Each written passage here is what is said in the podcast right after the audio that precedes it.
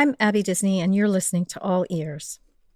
When we started this podcast in April, we were focusing on economic inequality, but inequality is not always just about economics.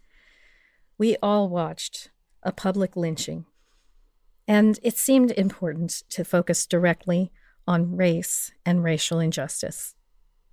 So, as the nation's streets have filled with protests, we decided to switch gears a bit. For the remainder of the season, I'm using my platform to talk with some amazing thinkers and movement leaders about how we got here and how we should move forward.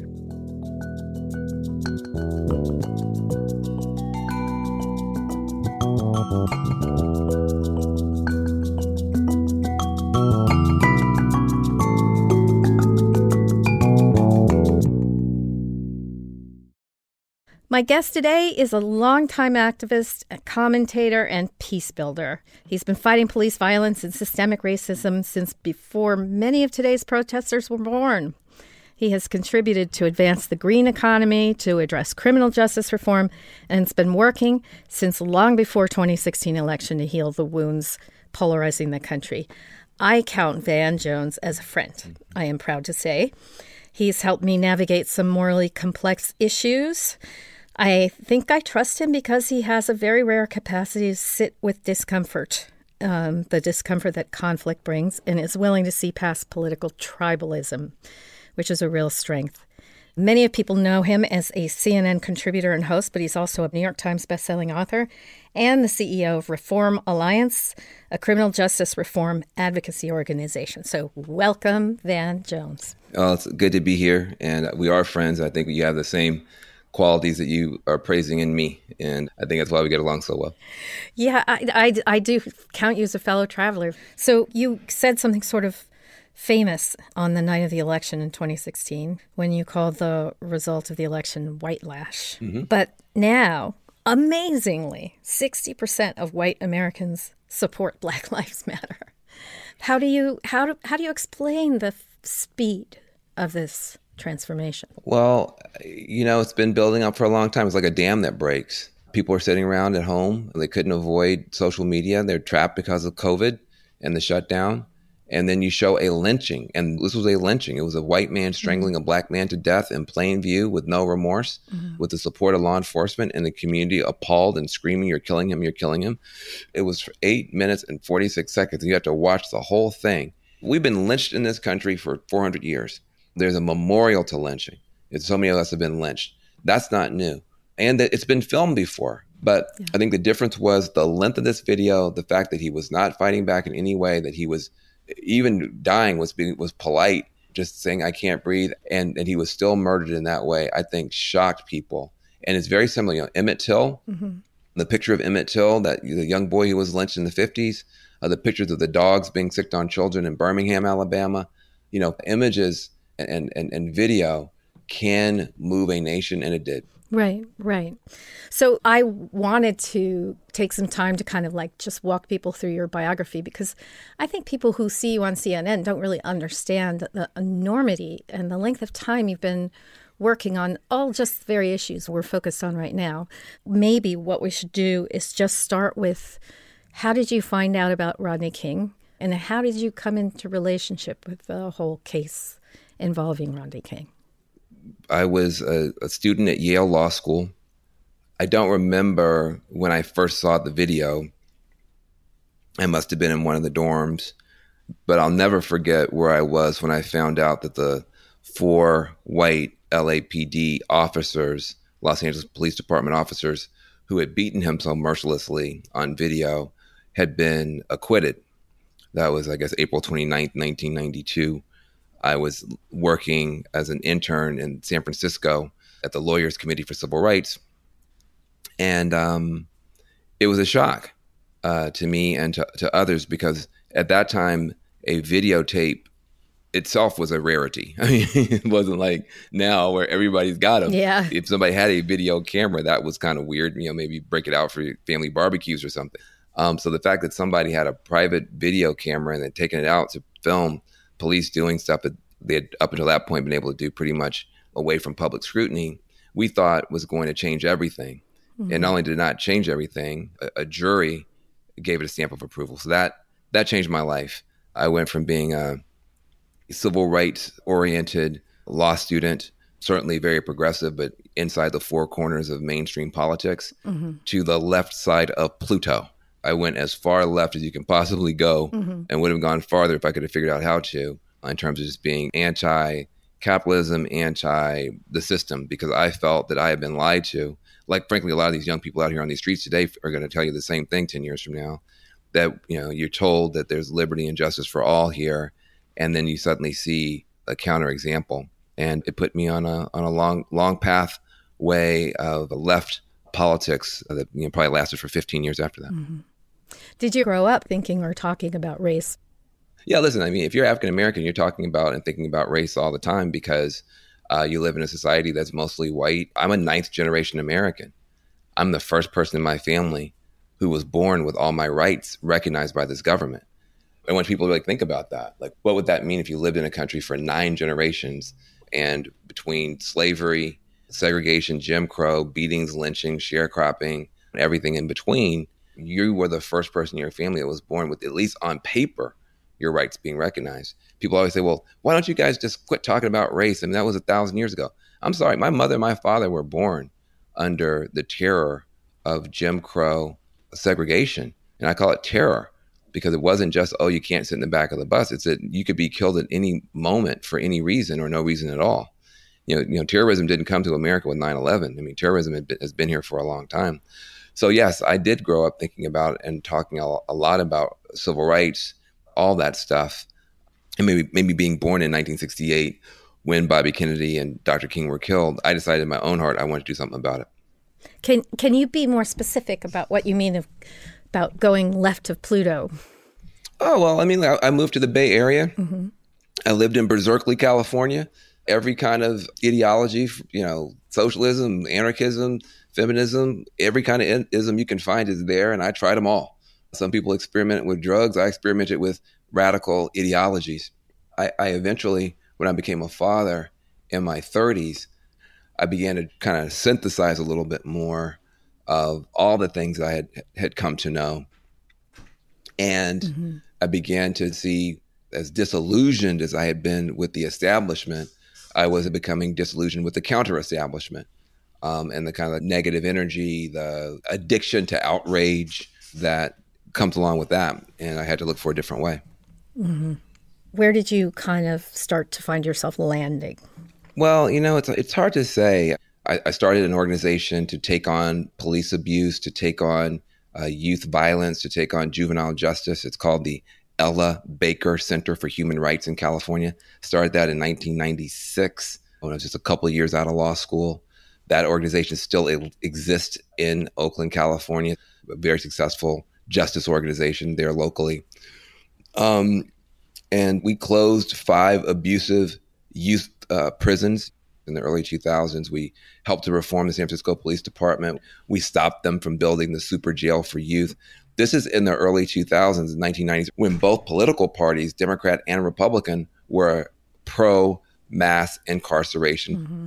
I think people forget Democrats, you know, Bill Clinton, uh, Willie Brown, Jerry Brown, all of the people that we love and respect were a part of the consensus that being a liberal in the 1990s meant you were progressive on every issue from the environment on down, except you were going to be tough on crime, except you were going to be pro 100,000 more cops, as Bill Clinton, you know, talked yeah. about. That yeah. that you purchased the right to be progressive as a Democrat by being regressive on criminal justice issues for 20 years. And so I came up uh, at a time where uh, you had to be outside the Democratic Party and the Republican Party to be sticking up for people behind bars. And so to win police accountability and fight prisons meant I was outside of the consensus. Right, right. Well, and they were tough on welfare too. That's the other thing that held together what they called the left in those days. And uh, yep. there's one issue that links those two elements together, and that's race. So the super predator narrative emerged. Sure. I mean, the, the crazy thing is that when I went to Yale, I saw all kind of behavior from from drug abuse to rule breaking. And it was all called people are experimenting with drugs, they're being mischievous, they're testing their boundaries, et cetera, et cetera. A few blocks away in the housing projects, and you've been in New Haven, you know how close the housing projects are, are to Yale's campus. Kids doing the same behavior. They weren't experimenting with drugs. They were called drug dealers. Mm-hmm. They weren't called mischievous. They were called gang members. The, the, cops never went to the frat house to say, listen, you guys are a, a criminal drug gang. You're all going to prison. But a few blocks away, kids doing the exact same behavior were called criminal drug gangs, and they would do 10, 20, 30 years. Sometimes for doing fewer drugs, they had less money than the kids within eyesight. Uh, you never get over that. Yeah. I think that where I began to come back to a position that's more familiar to a CNN viewer is I became a dad. Mm-hmm. And when I became a dad, I went from, you know, F the system to fix the system. Because suddenly I realized, you know, if, if you burn it all down, what's going to happen to my kid? the time I was living in Oakland, how can I make sure that Oakland is a great place for my kid? I suddenly got a lot more pragmatic. And I also began to realize for myself, you know, in looking for funding for my not for profit organization, I started coming across wealthy white business owners who were just as passionate about justice as most of the people in the communities that I was working and that threw my whole theory off because if it's if it's kind of like the the masses versus like the white capitalists, and I'm meeting white capitalists who are putting more money and effort and and and uh, expertise towards solving some of these problems, especially environmental problems and other problems, than the average person I went to high school with. There's something wrong with my theory, and so I started realizing that I felt much more comfortable and I felt much more honest saying I was fighting against the worst in terms of, of corporate America, but I could I could align myself with the best. I mean, those people who were trying to do triple bottom line, you know, positive for the environment, positive for profit, but also positive for people. I could align myself with some of those folks, and so suddenly, rather than being hundred percent against everything, I began to th- to think, where can I find common ground, and where can I not? And where there's a battleground, I'm going to fight hard but whether it's a, whether I can find common ground with, with a business leader or a political leader, um, or even someone in law enforcement uh, who wants to do better, let me figure out a way if I can work with them. Yeah. Rather than you know throwing everybody in the same bucket. You know the thing about common ground that's interesting is that if you choose to go stand on it with somebody who might be your enemy or someone you don't get along with, if you just go choose to stand on that common ground, by virtue of you standing there, it tends to grow I remember when you went out and started doing the messy truth before the election in 2016.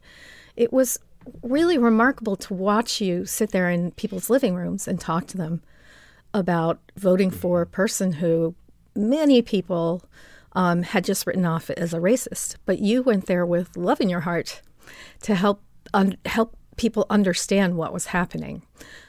I grew up in the rural South. I really understood white poverty I saw it in my elementary school. Poor white kids who, you know, had a lot of problems, especially in the elementary school. And I was because both my parents were married and and by that time both my parents were were educators. I was better off than they were. And so when I got to the White House, in addition to all the stuff that you know I went there to do, you know, trying to get clean energy jobs into the hood, so called, I also had a, a, a project to try to get uh, money into Appalachia. The last time I went to jail, I wasn't marching with Black Lives Matter. The last time I went to jail, I was marching with coal miners, trying to get them their pension and their health care back after the coal companies stole all that stuff from them. So I've always uh, felt in my heart that, at least among the folks at the bottom, the folks in the hood, the folks on Native American reservations, the folks in, in Appalachia, that we have a lot more in common than we know and then we acknowledge.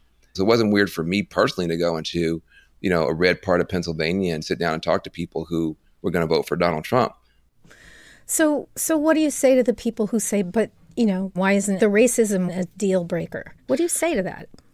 Well, look, it's it's a big country, and people prioritize stuff differently. I think uh, even his strongest supporters will grimace and and flinch at some of Trump's rhetoric.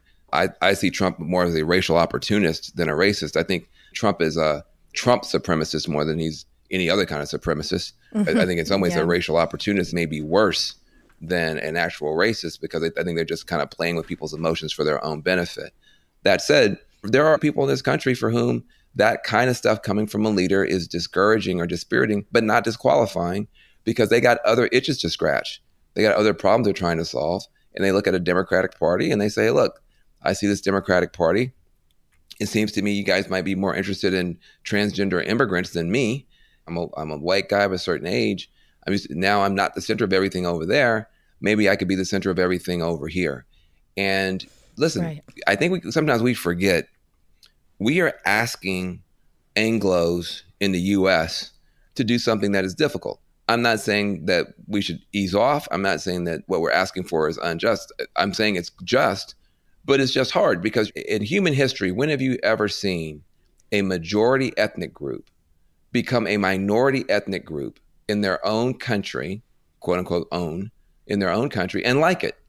There's discomfort, there's there's blowback, there's a lot of crap that, that goes on. And we have to be steadfast in insisting that we're going to have a democracy here um, and we're going to have equal rights here.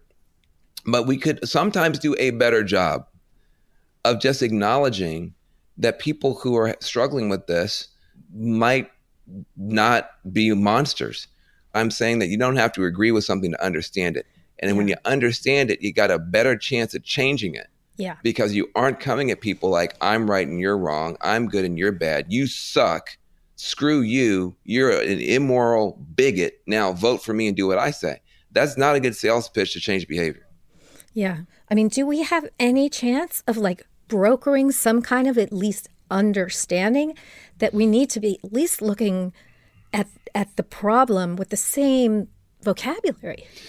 Yes, though sometimes you can't solve a problem at that level. There's a 21st century mindset and a 21st century skill set that I think almost all of us are lacking. The old mindset of competition, accomplishment, achievement, victory. And you, you need some of that to, to be able to do well in the world. Yeah. But the complementary mindset of empathy, you get rewarded in this culture for being able to speak well, for being able to talk well, to debate well, to present well you don't get rewarded for being able to listen well. Yeah. so yeah. the underlying skill set of just being able to literally listen to another human being is radically absent. If you don't have a mindset for empathy as opposed to to, to victory, which is separation mm. and domination, separation and domination is the core problem. And so then mm-hmm. a lot of what goes on between left versus right is just they're just trying to figure out well they're going to agree we're separate and they just try to figure out well who's going to dominate and, and as, as opposed to empathy which is you know we have a lot in common and because we do I can better understand you whether I agree with you or not. I, I think we sometimes forget how unfree white people are, how tight, how closed off, how fundamentally fearful white people are in a system like this. You have all these white people are now saying, well, I didn't know, and what can I do? And oh my God. Well, think about what it would mean to live in a country that was a slave state founded on stolen land, that they had to fight a civil war to get to apartheid, which Nelson Mandela fought, mm-hmm. which is mm-hmm. what another way of talking about segregation, what Dr. King fought, mm-hmm. and that all that stuff just came to an end within the living memory of you know everybody listening to this practically, and to not really know that, for that not to really land it with you. Mm-hmm. How cut off from yourself, from from reality, from life would you have to be to have Anglo Americans who are walking around numb to that, not connected to that? So the freedom you know, there's a discomfort of getting connected to to a little bit more of the truth of your situation, but there's also a freedom that comes and an empowerment that comes on the other side of this for everybody, not just for people of color.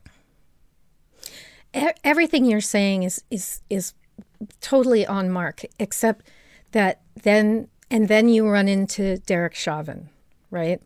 Then you run into an officer, you know, who's just hate How does what you're saying help us deal with Derek Chauvin? Well, you know, you, have had hateful bigots and murderers throughout the history of, of time. That's not the biggest problem. The biggest problem are the white Americans who right now are saying, I had no idea this was going on in my country. What can I do about it? But don't you want to lose your mind in rage at those people? Because, like, there you were with the videotape with Rodney King. I understand what people are saying, and suddenly all sorts of things are becoming clear.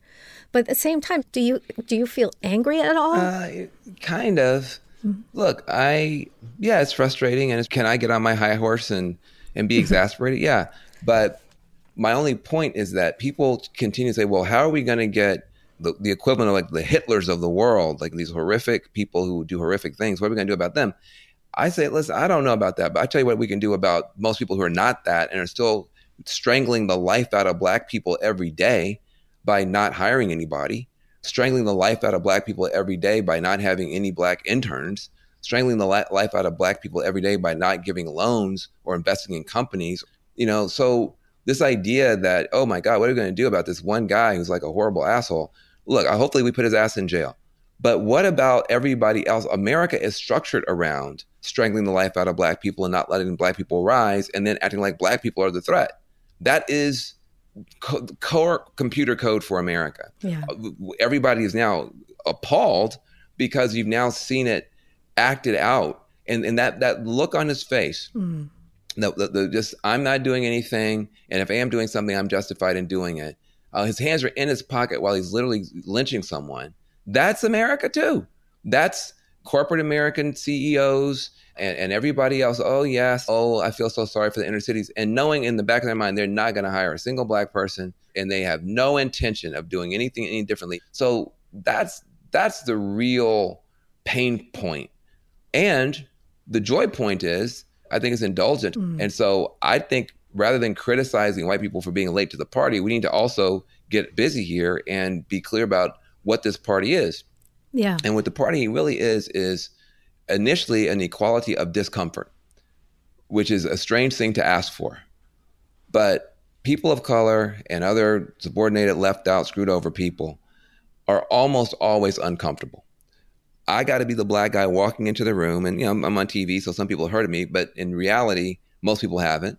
And I walk into the room, I nobody's going to assume that just looking at me, especially if I walk in wearing casual clothes, if I'm if I'm wearing you know jeans and a, and a, and a hoodie like most Americans do when they're not at work, if I walk in the room, nobody's going to assume I've got a Yale law degree, that I've taught at Princeton, I've been a fellow at MIT, that I've got uh, three bestsellers and four TV shows and worked for the President of the United States. That's not going to be the assumption. And so I'm going to be uncomfortable being talked down to. And even people who know some of that stuff, it doesn't seem to, they don't treat me the way they treat a white guy with that resume. I tell you that, even mm. my most well intentioned liberal friends, they don't treat me the way they tr- would treat a white guy with the same resume. And so I got to sit there and be talked down to and condescended to and deal with all this nonsense. And I'm uncomfortable, but I got to figure out some way to deal with my discomfort and still be effective and amazing and get things done. Now the conversation turns to race. Now white people are uncomfortable, and if you say one thing that they don't like, they can't fucking handle it. Yeah. You, you know, yeah. white fragility. Um, but but what I would say is, and I mean this with all sincerity, a key to moving forward is we have to have an equality now of discomfort. White people have to learn how to listen, how to be uncomfortable. The same way when you go to the gym, you don't go to the gym to be comfortable. You go to the gym to be uncomfortable so that afterwards you can be stronger. So on the back end, the payoff is you're a lot stronger, you're a lot better able to hear truths that have been hidden from you and partner with people who you've been told subconsciously are really not worth partnering with.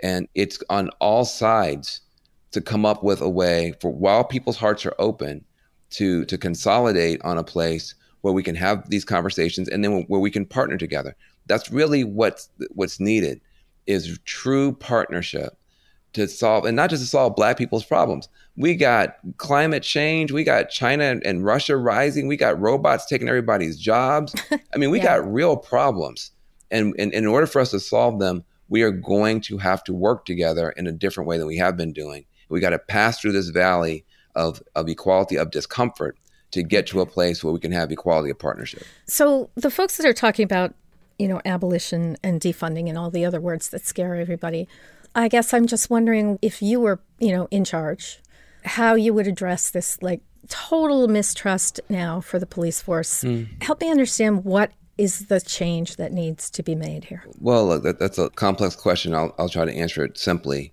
The problem with law enforcement, the fundamental problem with law enforcement in the United States is impunity, impunity, that there's no effective mechanisms to hold people accountable to anything. You can't sue cops individually because the Supreme Court just recently reaffirmed once again qualified immunity.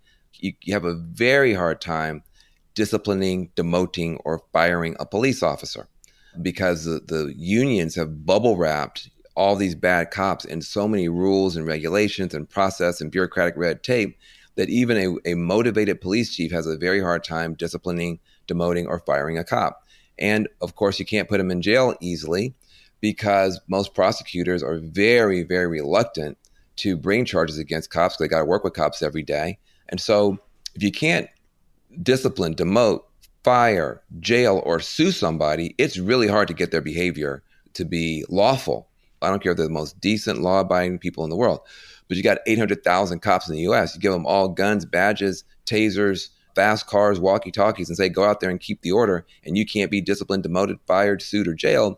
Some of them are going to act up, and they're going to act up where they can get away with it the most, and that's with the poorest, most marginal ethnic groups black folks, Latinos, Native Americans. So, well, and beyond that, they're also going to form into systems of positive reinforcement around certain codes, mm-hmm. right? And and so a whole system can form around these behaviors. Yeah. Pretty quickly. Yeah, and so you can predict without having to go through any psychodrama at all exactly what will happen just with that scenario. You could have this many cops with this much money and this much firepower and this little oversight without having a lot of problems, especially for disfavored minority ethnic group. That said, what's the solution? I'm not a huge fan, and I've never bit my tongue about it, of some of this language around abolition or defunding. I defend the ideas behind it, and I defend the people who are pushing for it because I understand what it is that they intend. But I personally never use those terms because I just think it causes more smoke than light. First of all, I don't believe in abolishing all prisons you need some prisons, at least for the Klan and for CEOs that are poisoning the world and refuse to stop, um, and war criminals and all kind of people. And so I just I, I, don't understand why we're so attached to the term abolition. And I would say the same thing about defund the police.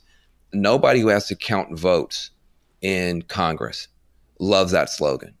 Nobody who has mm-hmm. to count votes in swing states loves that slogan. I think, frankly, if you take that label off of it, police would probably endorse a lot of it because cops are being asked to do too many things. Let police do less. You take some of those dollars for the from police overtime, put it toward real social workers, you probably have a better outcome. So I'm not a big fan of some of the rhetoric, but I defend the people who are pushing this stuff forward because I do think we need radically fewer people behind bars, radically fewer. And I do think that we need a, to rebalance city budgets so that police can do their job and there's still money left over for the rest of, of society to, to do its job and not, not make everything a policing issue. Yeah, I think you're absolutely right about that. Well, Van, thank you so much for giving me so much of your time. You've been so generous. Well, look, I, I, I think that we're at the beginning of, of a great awakening. Sometimes I feel moved to tears. Sometimes I'm mad. Sometimes I'm, you know, a little bit tired. But fundamentally, I know that people are going to be studying 2020 20 years from now. This is a year just like 68, just like any other year. It's a massive year where a lot has changed and a lot of change has been made possible. And I appreciate being on the show. Thanks so much, Van. Take care of yourself. To learn more about Van's amazing work in criminal justice reform, visit reformalliance.com.